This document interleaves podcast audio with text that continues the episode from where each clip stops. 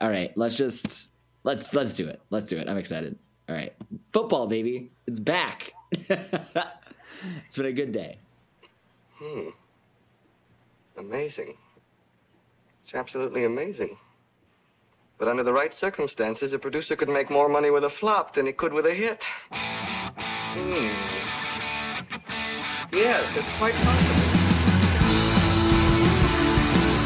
Welcome to the NFC East Show, the only show keeping the NFC East honest. It is week one. We are back, baby. Williams, how are you doing? Feel like shit. Feel really bad.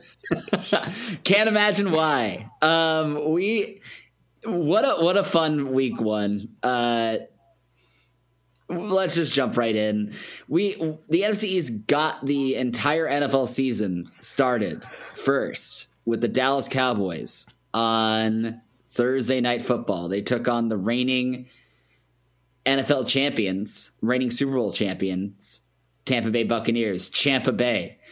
Uh, Williams, you want to kick off a bit of just ha- impressions, initial thoughts about how the Cowboys looked in this game? Yeah, they felt like a good version of last year's Cowboys team. Uh, offense was potent with Dak at the helm. You could see the potential uh, with the skill positions. Tampa Bay's defense is really good, and especially the run defense. You could tell Dallas just wanted no part of running the ball, so Dak had to throw nearly 60 times. But the same fundamental issues are still there in terms of mental mistakes snowballing into something out of their control. Um, I thought Dallas played well. I thought they looked like like a probably like a nine and eight type of team. Um, but certainly, given that they they won the turnover battle by a lot and still lost in the end, there are reasons to be discouraged.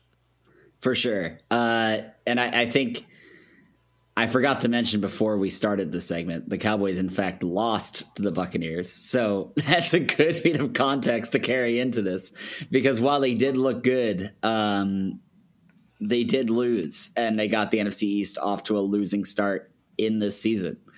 Um, yeah, I, I, pretty much feel the same way.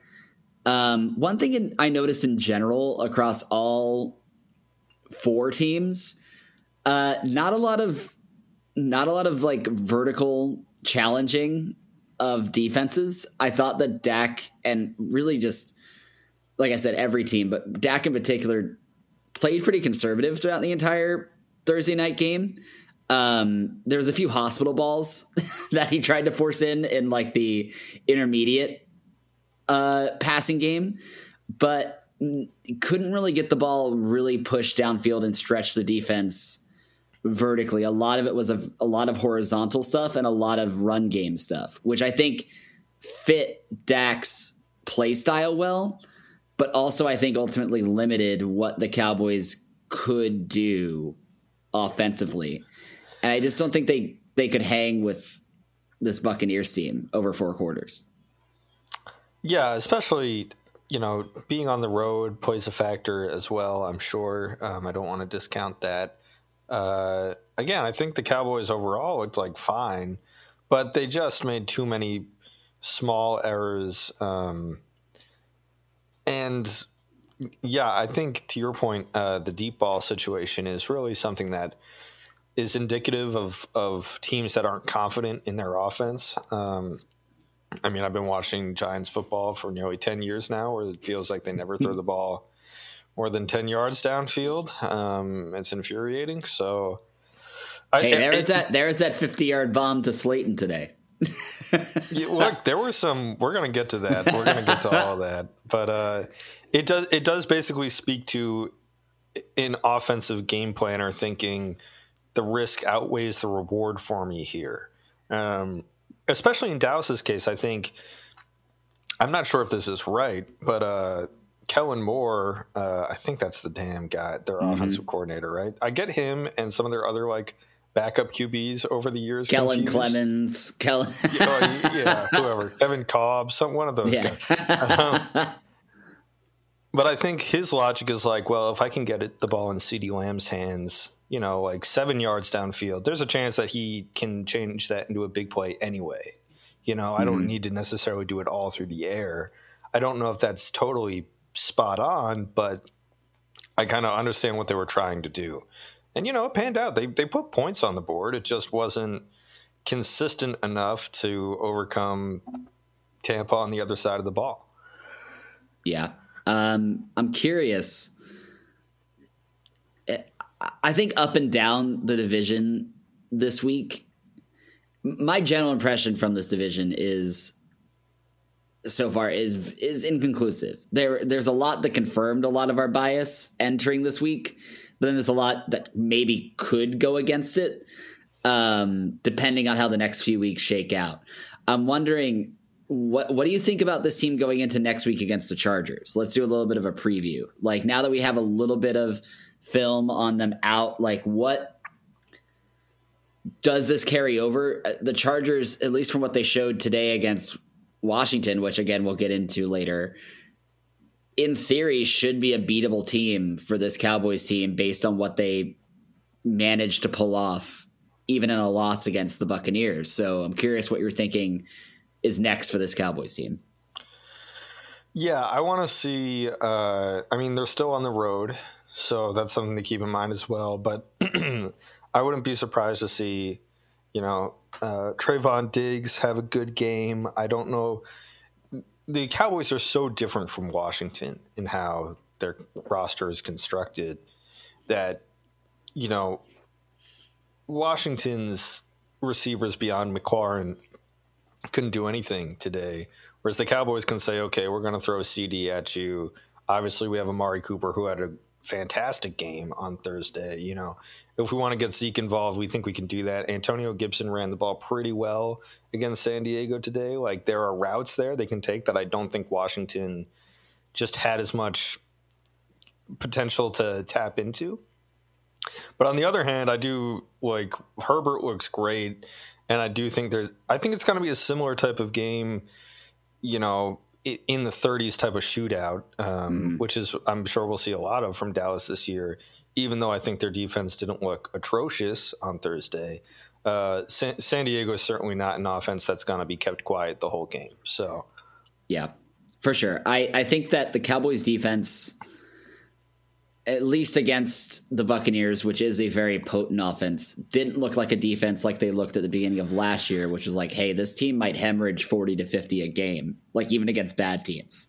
Like it looked like a team that can at least, or a defense that could at least keep their offense in games.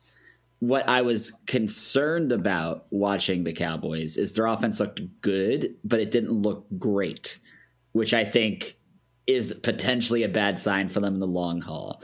And for me, like I was kind of hinting at before, whether it's the injuries or whether it's just not in Dak's game, I think this offense needs a bit of verticality to it to open up the space underneath for their tight ends and Ezekiel Elliott. I don't think they can be just like, let's put Zeke into the cement mixer every down and try to like, you know, get our shots when we take them in the intermediate to short game. For them to be a truly like dominant, potent, we can hang 40 to 50 on you whenever we want type of team. I think they have to add that verticality to their game. If not, they'll be 20 to 30 most games, but then they can also just cut, show up dead in other games. So it'll be interesting to see now putting more and more games in a row how this Cowboys team shakes out. Maybe as Dak gets healthier, maybe as they get they start feeling themselves, we start seeing some of that dimensionality come out of their offense a bit more. But I think in general, I'm with you. I think it's going to be more of the same, but against a slightly worse team next week. And I, I think ultimately the Cowboys probably come out with a win next week. Um, but it'll be 35 to like 28. Um, and I could also easily see it flipped in the other direction too, where it's like Chargers 35, Cowboys 28 on like a weird turnover at the end. You know, maybe maybe that's maybe that's the bold prediction. I think it's going to be whoever wins the turnover battle next week wins the game because neither of these defenses can really stop the other offense. yeah, I agree. It's going to come down to something weird. Uh, but I think they're both good teams on net. I'm really looking forward to to that game because I think it will tell us a lot more about where the division stands as a whole. Yeah.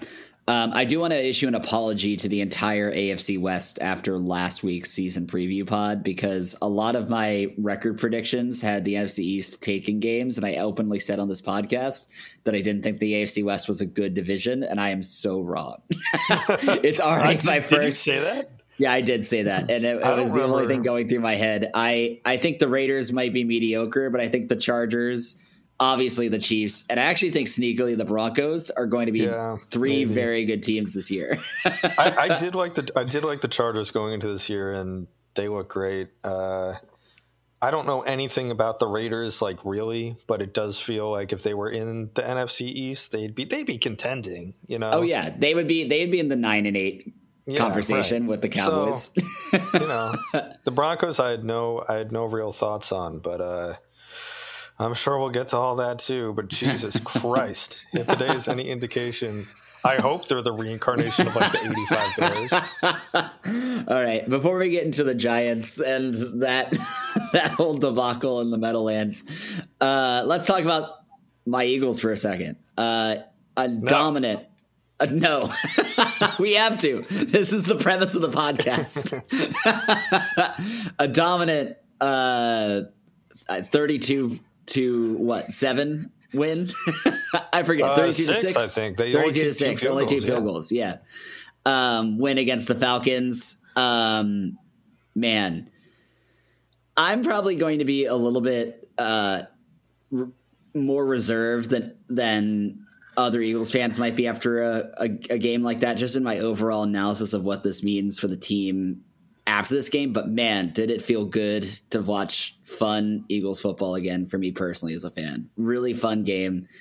That being said, taking my fan hat off, really inconclusive. Uh, really, the only r- big takeaways I had from this game is exactly what we said about this team in the season preview that the offense and defensive lines would be the strength of the team. And to me, that's what carried the team to this victory today. Um, the offensive line basically nullified everything the Falcons were trying to do in the front seven and opened up just gaping holes for both Miles Sanders and Kenny Gainwell, and also in pass protection and just how they got out in front of blockers on uh, on scrambles and screens for Jalen Hurts meant that it, the game really wasn't in wasn't in Jalen Hurts' hands. He could just kind of relax and do his thing, which I think puts him in the best position to be a good quarterback.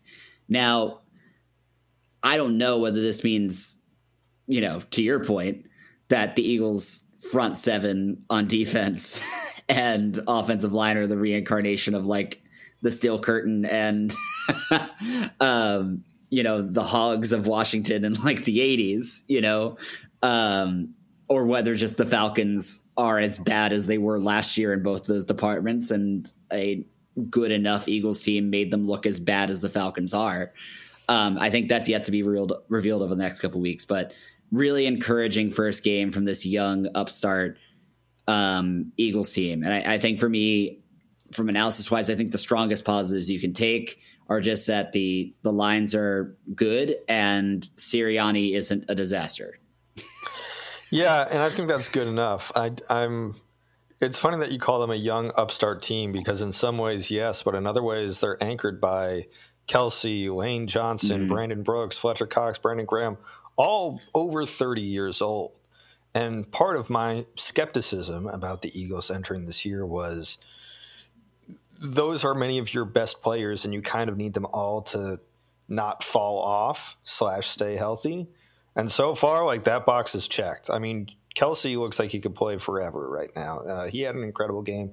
Brooks back to form, looks like an all pro guard. Um, and then on the defensive side of the ball, I thought Atlanta actually kind of set the tone early with some hard physical running. Like they were really kind of churning through first downs and actually hitting guys in the secondary hard, getting to the second level. And then I think they just I think they just got discouraged or something. Like it just wasn't happening for them consistently because the passing game was so abysmal. Um, I saw something. I don't know if this is true, but it certainly felt true. Only one Falcons wide receiver had receptions today, and it was Calvin Ridley. Otherwise, they hit Pitts and they hit running backs, but that was it. Like it just felt like they couldn't do anything. Um, that sounds right. Yeah, it was just a, a, really, again, a strong performance from the Eagles defense. I mean, I don't really know what else you want. Matt Ryan takes care of the football by and large, so it's not like, you know, you just had to basically force them into punting situations over and over, and that's what they did. Yeah. I think one of the things for me, even if you don't like the Falcons, when you win by that much on the road with a rookie head coach, it says, okay, we're working with something here. You know, like the coach at least knows what he's doing. You didn't yeah. come in unprepared. The defense looks sharp. The offense, the first drive for the Eagles, the offensive play calling, they went straight to Quez Watkins twice and then just kind of dinked and dunked, sliced their way through the Falcons. Uh, Devonta Smith looks like the real deal. Like the, the play calling felt really good. And when your offensive line is sharp, of course the play calling is gonna feel good. But it just felt like somebody who actually like had his feet under him and and really had a game plan. Yeah, that I really, really enjoyed Nick Sirianni's play calling and how he approached particularly the wide receivers in this game, where I think a lot of, and maybe it was just because of injuries and forcing Pederson into um, maybe unideal situations, but a lot of how Pederson wanted to use wide receivers got really stale and unimaginative post 2017, but you saw like some real intention from Sirianni to like basically establish Quez Watkins as like the screen speedster guy, but then later in the game, after having Jalen Reagor out, split out wide, he basically put Rager into that role to like throw the defense off guard, and then we got a 30 yard screen touchdown off of it, off of a route that was originally drawn up for Quez Watkins earlier in the game, right? And it's that kind of stuff where it's like when you have versatile wide receivers that in theory could play all three positions. Like that's what you want to do with them. If you cross train them, then put them out there in different situations and don't let the defense know, okay, if Quez is out there in this position, like this play is going to happen, you know? And I thought that was really encouraging. The other thing that I think now this also dovetails a bit with the Broncos Giants game, and this might be a nice little lead into that. We do have to preview the Eagles next yeah. game first, but I do think that the blowout nature of this game was a little bit disproportionate to the actual down by down play I saw in this game. Meaning, and this is classic football, right? I think that the two minute drive at the end of the first half that made it a two score game basically opened the floodgates. But if that drive doesn't end in a score, it's a 7 6 game going into halftime. And I think the Falcons probably come out with a little bit more juice and a little bit more going on, right?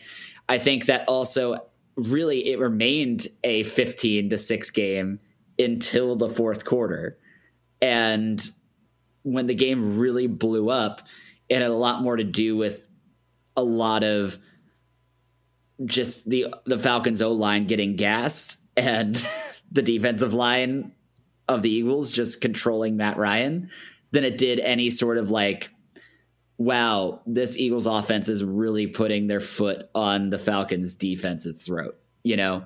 So there was a lot of encouraging stuff, a lot of creative, clever play calling, and the score I think ultimately was deserved. But I think a better team and maybe a more in shape team against the Eagles probably gives them more problems in, in future weeks.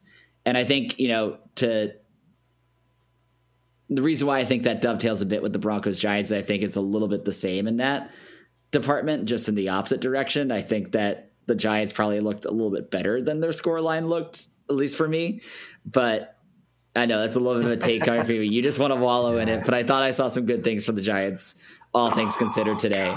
Um, but before we get into that, I think that preview wise going into next week, um, the 49ers offense looked very good against the Lions today. And if we really want to start getting a litmus test um, for this Eagles team to see if they're let's not even start saying legit. Let's just even say whether they're closer to my like 9 and 8, 10 and 7 prediction or closer to your like 5 and 12 prediction. This 49ers game should be a close one. And if it's not, then maybe just the Falcons are bad. yeah. uh, yeah, I think uh, the 49ers today, from what I can tell, didn't watch a minute of it, but box score wise, looked pretty good. The Lions did run on them pretty well. So that's what I'm curious about is if once again the Eagles offensive line can assert themselves, but this time maybe a little less so in like that screen, getting guys out game and, and maybe more of a conventional power running game. Mm-hmm. Um, I know they can do both, so kind of what I have my eye on. This is another coin flip game to me. I actually like Philly in this one just because the vibes are so good. It's at home. I think the the fans are going to be wild. Uh, so it's it's also. Can we talk just for a second about how cowardly it is that the Eagles were terrible in the year of no fans? I know that I know that's brought up a lot, but it would be so in some way it's like frustratingly undeserved if they like go right back to being good when the fans are back when like they should be getting booed for like retroactive performance. Like if you like put Carson Wentz in like a little like cart or something and just like like dragged him around the like the outside of the field while fans just booed at him i think that would go a long way but something there needs to be some sort of of uh, vindication for yeah. for what happened last year. I would never actually advocate for this because it would be torture on my part, but I do understand what you're saying. I think the middle ground here is um, every season ticket holder before they're allowed to watch a 2021 Eagles game needs to sit down and watch a 3-hour compilation video of the 2020 season again at Lincoln Financial Field. Like we need like 60,000 fans and like a jumbotron that just like shows Yeah, like one of those like how they kind of have like the outdoor viewing parties now yeah. for some of these yeah, sports. Yeah. Just exactly that. Yeah, yeah, but like but like the tri- the triumvirate of the uh the Cowboy Giants and Washington games at the Linc last year, where yeah. the Daniel Jones stumble, the DiNucci game. the difference the, is uh, that it's it's happening live, and all 53 players from last year's roster just have to sit there with everybody else. yeah, I think that's only fair. Um, it's interesting. You think the Eagles are going to win next week? I actually think that it will be a loss um, that'll kind of bring them back down to earth a bit. Um, I think the one X factor, and if it goes the way I think it's going to go, it'll be a loss. But if it doesn't, it'll be a win. Is just the 49ers wide receivers against the Eagles secondary. I think that to your point, uh, the Falcons don't have a lot to offer besides Calvin Ridley.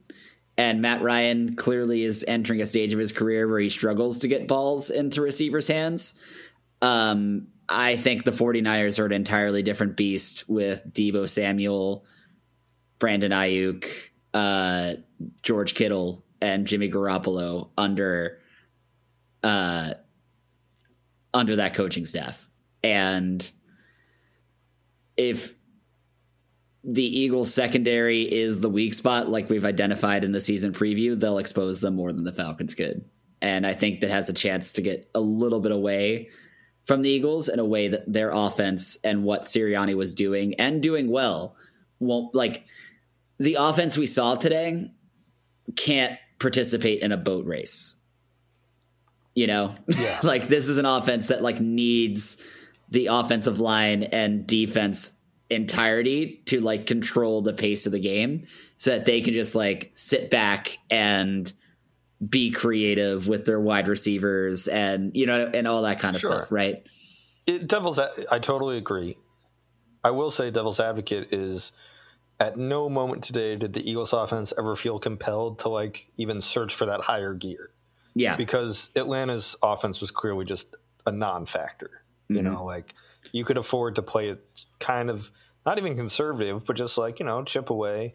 you knew that you had better blockers and that you could control the tempo of the game, and it was a good good call.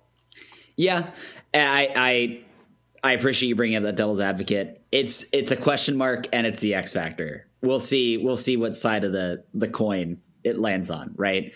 Uh, I just know going back to even last year when with Jalen Hurts and he he also similarly to Dak Prescott and the Cowboys offense showed a consistent inability to push the ball downfield yeah. and really test he, defenses he with his arm.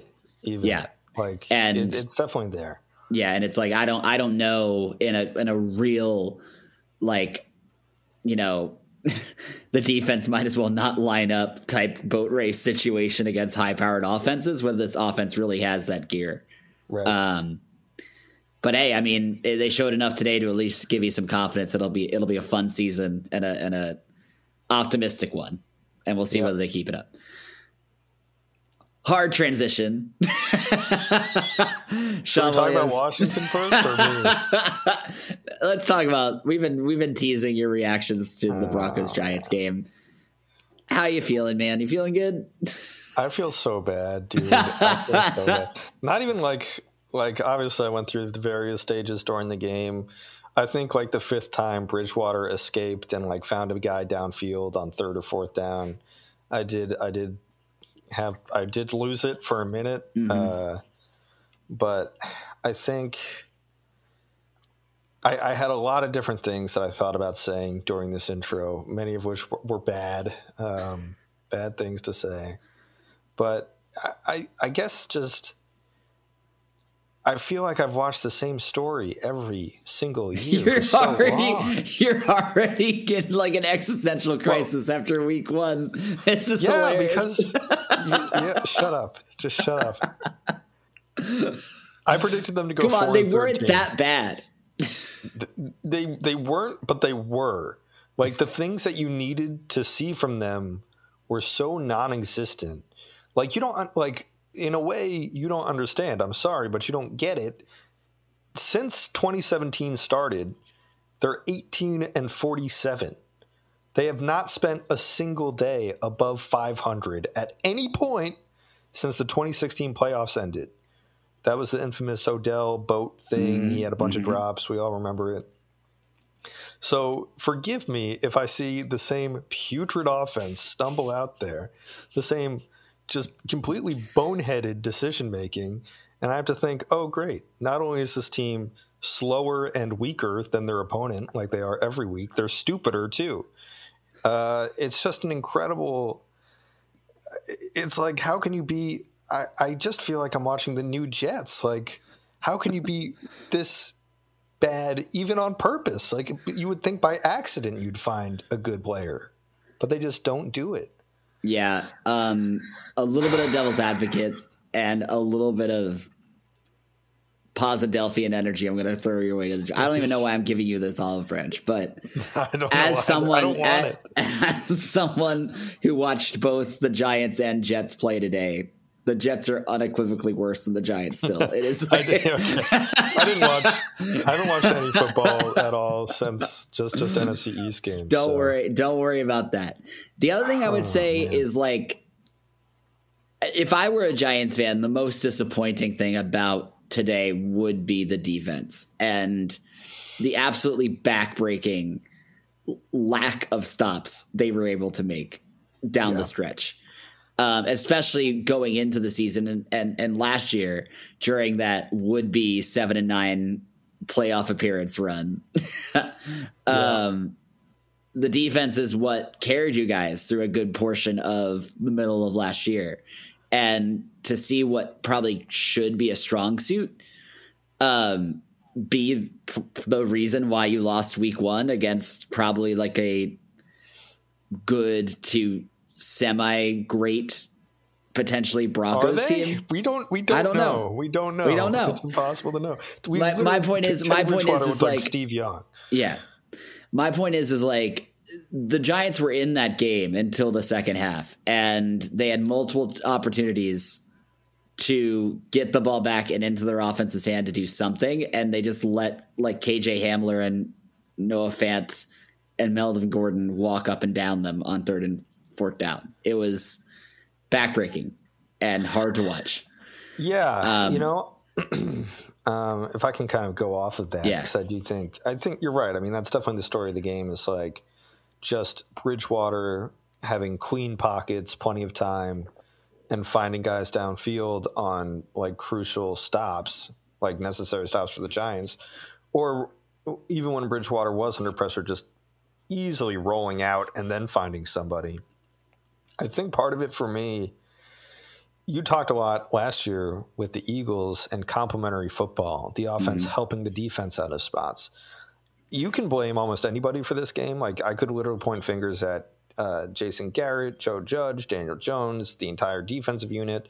Like I think it would all be pretty valid. But for me, the tough, the tough thing is there were early fourth downs on like the forty-five ish yard line, where Denver had no problem going for it because they knew the Giants offense probably wouldn't respond with anything serious. You know, you're allowed to be more aggressive when you're confident that your defense is just going to shut the other team down. So the Giants defense couldn't, to your point, make a single stop there. And then they got gassed because they were on the field for an hmm. eternity. I think Mark Schlereth pointed out, like, in, in terms of real time, not game time, the Giants offense didn't see the field for like an hour and 10 minutes. You Yeah. know, the defense was just out there forever.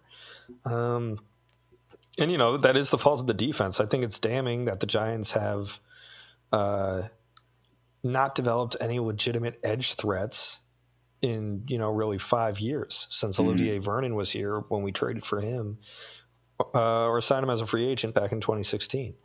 Um, you know the whole the whole team's identity is basically like, man, Leonard Williams sure is good. I hope everybody else can figure it out. Um, Bradberry's good. Blake Martinez is good, but those are just. It's so easy to avoid those guys. You Mhm. know, like they don't have any sort of. It doesn't feel like they have the depth yet. And uh, I don't know. T- today, today hurt to watch. It hurt to like think about this team as much as I have and speculate about what they'd be good at. And again, I, I predicted them to be four and thirteen. I think you predicted them at five and twelve. It's not like we Yeah. were optimistic about what they could be, but seeing it manifest in real life always hurts more. And uh, Yeah. this was one of those times.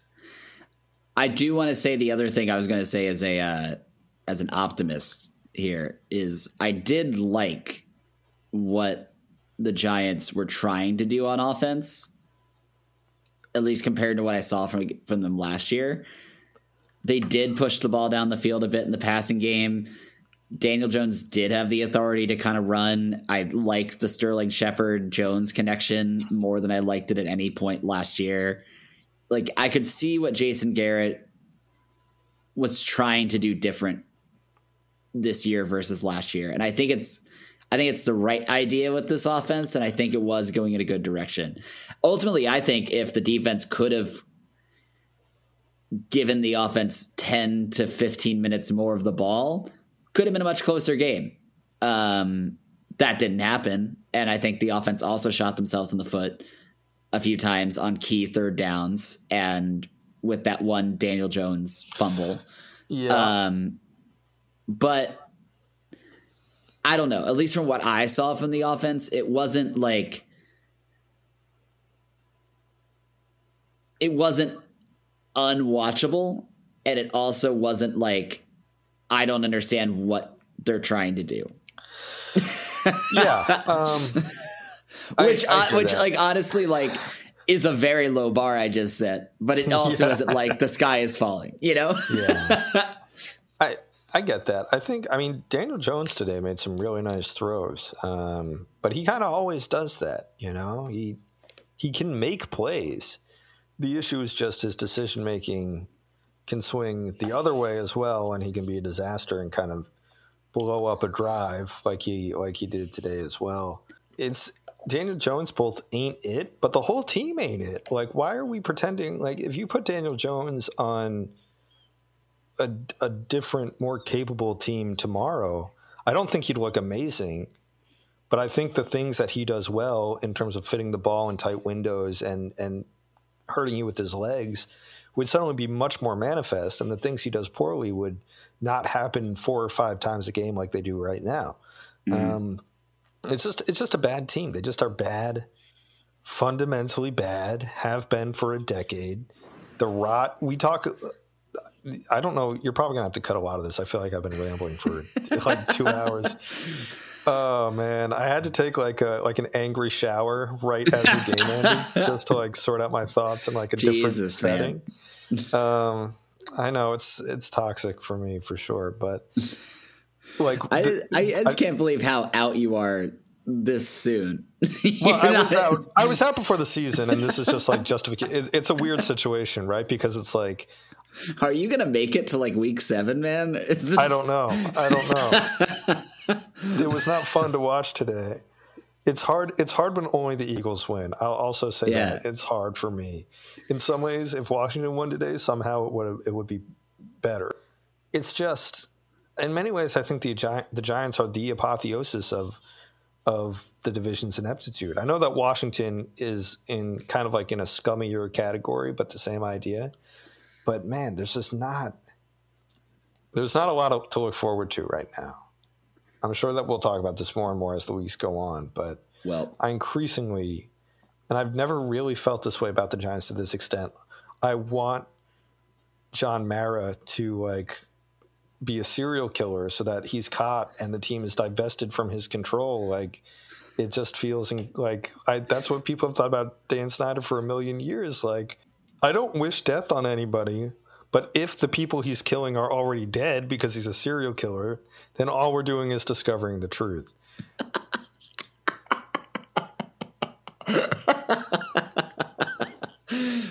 well, speaking of people in horrible situations and being victimized by these football teams, let's talk about the Washington football team. Um, just a few things before we get into the game. Uh, really FedEx Field in midseason form, sewage pipes breaking and falling on fans. Iconic um, uh, I when the camera panned around, I saw somehow more Chargers fans in the stands that I've seen in Los Angeles for Chargers games, which feels like an like an incredible feat for FedEx Field. Always seems to be an away field advantage in that stadium. Uh, an interesting game. Uh, Washington ends up losing a close one. Yeah. Um, not.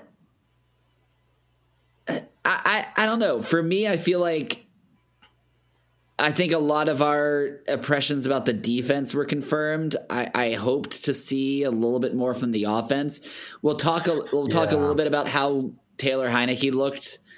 Um, really enjoy that we're getting some quality backup quarterback minutes this early in the season from an NFC East team. Yep. Um, but I, I, I don't.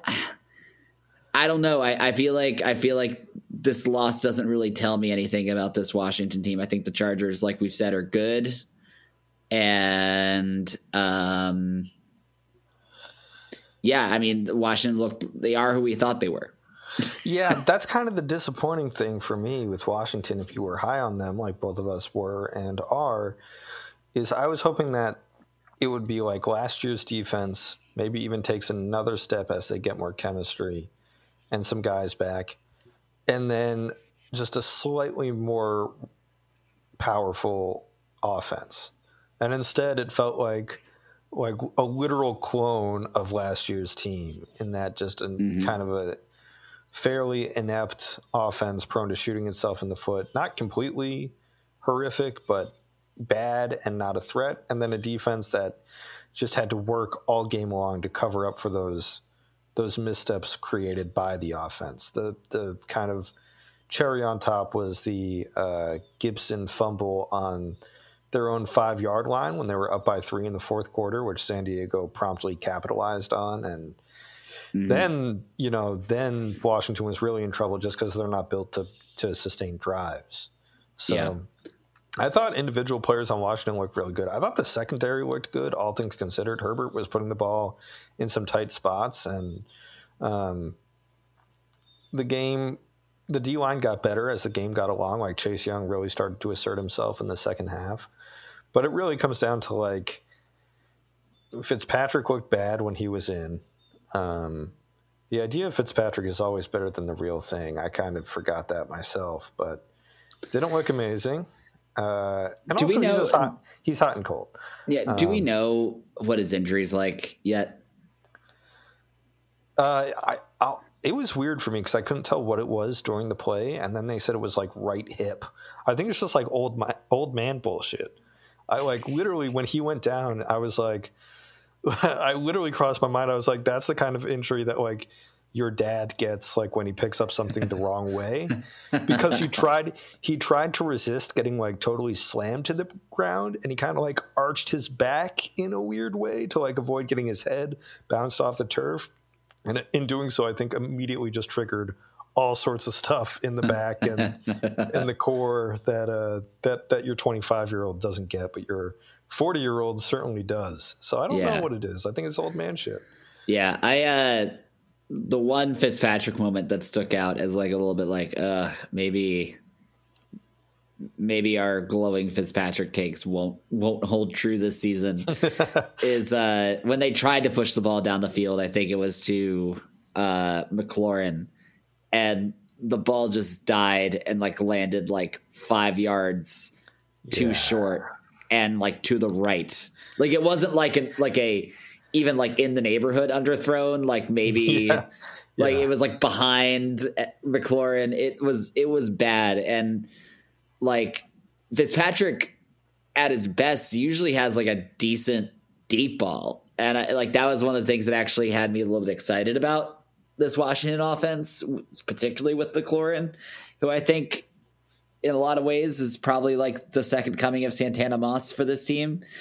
Um, but yeah, it was it wasn't bad to your point. They were moving the ball and they were in the game until some inopportune turnovers towards the end.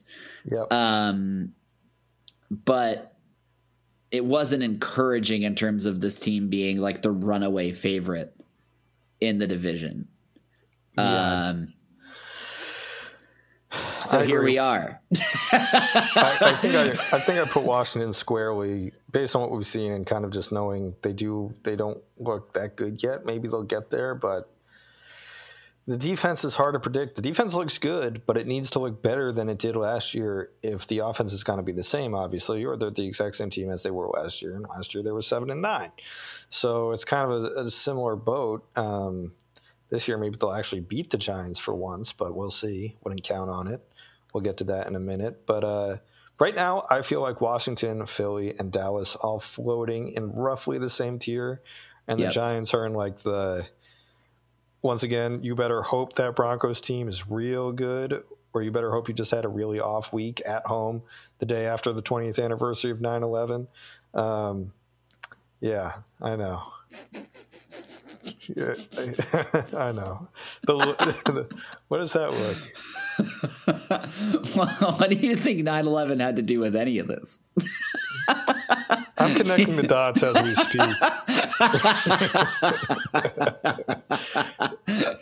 I actually I have a 9/11 take. oh no.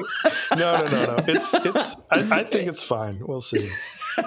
I don't think the non. This has always been the case. You know, there's always sporting events around 9/11 every year or whatever. Uh, baseball and football. yeah, yeah, yeah. The opposing team should not wear FDNY or NYPD or any other type of hat. You're still the opposing team. It feels that weird to me. you, is this like direct like Matt Rhule take? Is this something I'm not? Oh, you you Oh, did not you do- see that during the, No. the- Oh, yeah, no. no. The, so Robert Saleh was not wearing any sort of like FDNY anything other gear, but Matt Rhule was in Carolina. yeah. See, that's Like, don't do that. That's weird. like it was very it was i mean ulti- what am i gonna do tell him to take it off a i'm not there b Right. like it, objectively it's cool but also it was very off-putting at the same time just like it is. It is off-putting. I'm, I'm sorry. When at the very Vic least like it should be something that like both coaches agree to do and like the new york coach takes the lead it was very off-putting that like it made robert saleh i think look a little off. You know, yeah. not not cool by Matt Rhule to put him in that situation. Yeah, but in, it was also. I, and I think ahead. there were also points in that game where Matt Rhule forgot he was wearing the hat because he also like threw it down in anger, like it was just like a team hat, wow. which is just like it's. You gotta remember you, you gotta, if you're gonna respect Right. FDNY, you have to respect it If at you're all moments in if the you're game. gonna wear the hat. exactly. Right.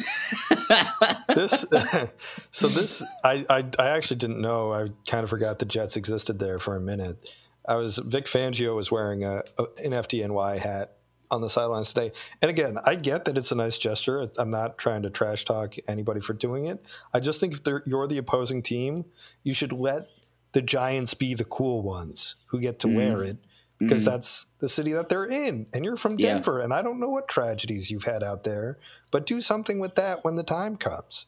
It's just Yeah. not. It's it's it's confusing to me to to see something so strongly associated with New York, and then have the guy have like a little orange and blue Broncos like sweatshirt on. All right, let's uh let's preview uh the first divisional game we have this year. We have a big one. Giants Yeah. Washington. On the balance of things, this looks like a Washington victory, but we also have the constant of this division, Yes, which is Daniel Jones and the Giants always beat Washington. yes. So what gives? What gives? Is it going to be is it going to be logic or is it going to be tradition? What say you? yeah, this is this is going to be tradition for sure. Um, Yeah. they're the Giants are in Washington, uh, where they've done quite well as they do everywhere they play Washington, I guess. But I just don't think. I I think that it's it's no exaggeration to say this game could decide the futures of many players on the Giants like after this year. I think if you go 0 2 here and you go into a tailspin early, you're never going to recover if you're New York. This is about as close to a backs against the wall prove it game that you can get. Uh, I mean, again, I understand it's the second game of a 17 game season, but after today, I do think Joe Judge's seat got legit a little warm. I think Daniel Jones's seat was already warm and it's on another level now. Dave Gettleman, I mean, should probably start packing his bags now. But in any case, this is a game that I think many, many Giants players in the Giants organizations feel they need to win. And that plus the tradition element, uh, I think I think I'm going to go with New York. Wow. It's not rational at all, but Yeah, I don't know. I think I'm gonna go with New York too. wow, um, yeah, I don't. Let's see how Fitzpatrick is feeling. I'm not as into the Heinicke uh, Kool Aid. I think as a lot of Washington fans are. Yeah, Um, it's weird how how much they like him. I'm always And I get it. If I was a fan of Washington, I would like him. Old Dominion guy, bounced around the league, almost has kept Washington in two games that he's played he in so far. it's like he does this weird but thing he where still he lost better. both of them, and he's not. Yeah, he's right. not good. exactly. That's that's the part where I get lost. Is like he's a weird player who like I think he's just a lot of fun to watch, Yeah, but the actual like results aren't there, and you don't realize until the game's over, and you're like, oh shit, they scored ten points today. Like yeah, you don't realize you're No, like, I mean, I love-. I- like, there's I- energy here, and yeah. just, I, I love. I like the energy he brings. I like the two-handed shovel pass to Antonio Gibson today. That was fun. yeah, great moment. Uh, great play, but it's just like, what? How many points did he score? Seven.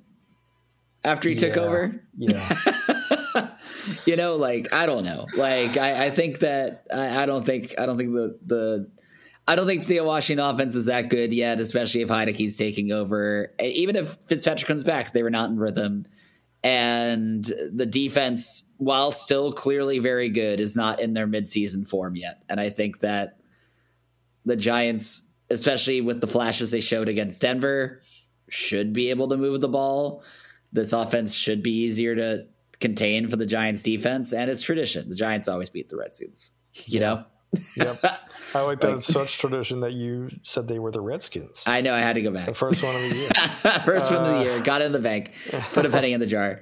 Um, all right, It's on Thursday do... night football, which is especially like weird vibes only. There's going to be weird stuff happening for sure. Week two, Thursday night football, NFC's divisional game. Nothing better. Um, all right, let's close it out with take around the league. Uh, I'll start it out. Um, this is going to be uh, surprising given the outcome of today's game, but I'll still say it because I truly believe it. Um, Daniel Jones is the best mobile quarterback in this division, bar none. Wow. I love that take because there's so much it kind of it balances on a razor's edge because Jalen Hurts senses pressure so much better than Daniel Jones does, and is such a better scrambler than Daniel Jones.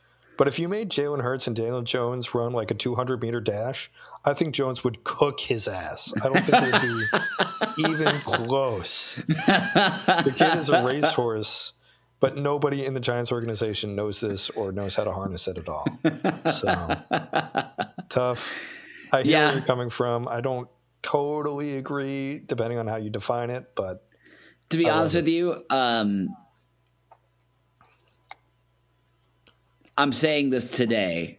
I think by the end of the season it'll probably be Jalen Hurts. Yeah, but really, right. I wanted this to be a backdoor take against Dak Prescott. I think that everyone, I think that everyone conceives of him as a mobile quarterback, but he's not. He just Dak, isn't. Yeah, Dak Dak isn't. I mean, he's mobile enough, you know, but he's on the scale. He's much closer to like an Aaron Rodgers tier mobility than a Lamar Jackson tier, you know. Um, yeah, I wouldn't even say I think he's even close to Aaron Rodgers. I think he's Flacco tier. Wow, that's that's pretty cool. We need we need a 200 meter dash featuring every quarterback in the NFC East, including not like now, not like now Flacco. I I'm talking like 2012. Yeah, I don't. Was 2012? I'm looking up Joe Flacco rushing stats because he probably ran for like 80 yards that year. it's, not but, even, it's not even how much he ran for. It's just his capacity to run, how he moves in the pocket. Your I don't. I mean, maybe it seems like a grim. Yeah, he ran for 22 yards in 2012. Three rushing TDs though. uh, yeah, when, when have you seen Dak do that? Three TDs. no, I, I think Dak definitely. That's something that we didn't mention, but Dak did look a little gun shy against scrambling against Tampa. I think probably, you know, the dude snapped his leg and also Tampa's defense is good. So what's the point? But I do think in terms of raw speed and, and escapability, Hurts and Jones are the ones in contention, but for very different reasons. Yeah. You got one this week? I think I think the 9/11 hat thing was probably mine. I just want to not be castigated for this take wear whatever hats you want, but just maybe check check be introspective first. One hundred percent. All right. Let's uh let's call it there. send send anything you have to nfcleastmailbag.com or at gmail.com. Uh, subscribe, leave a review on Apple Podcasts. We'll be back for another review and preview next week. Until next week, buddy. Yep. Maybe a visor Bye. or something. Bye.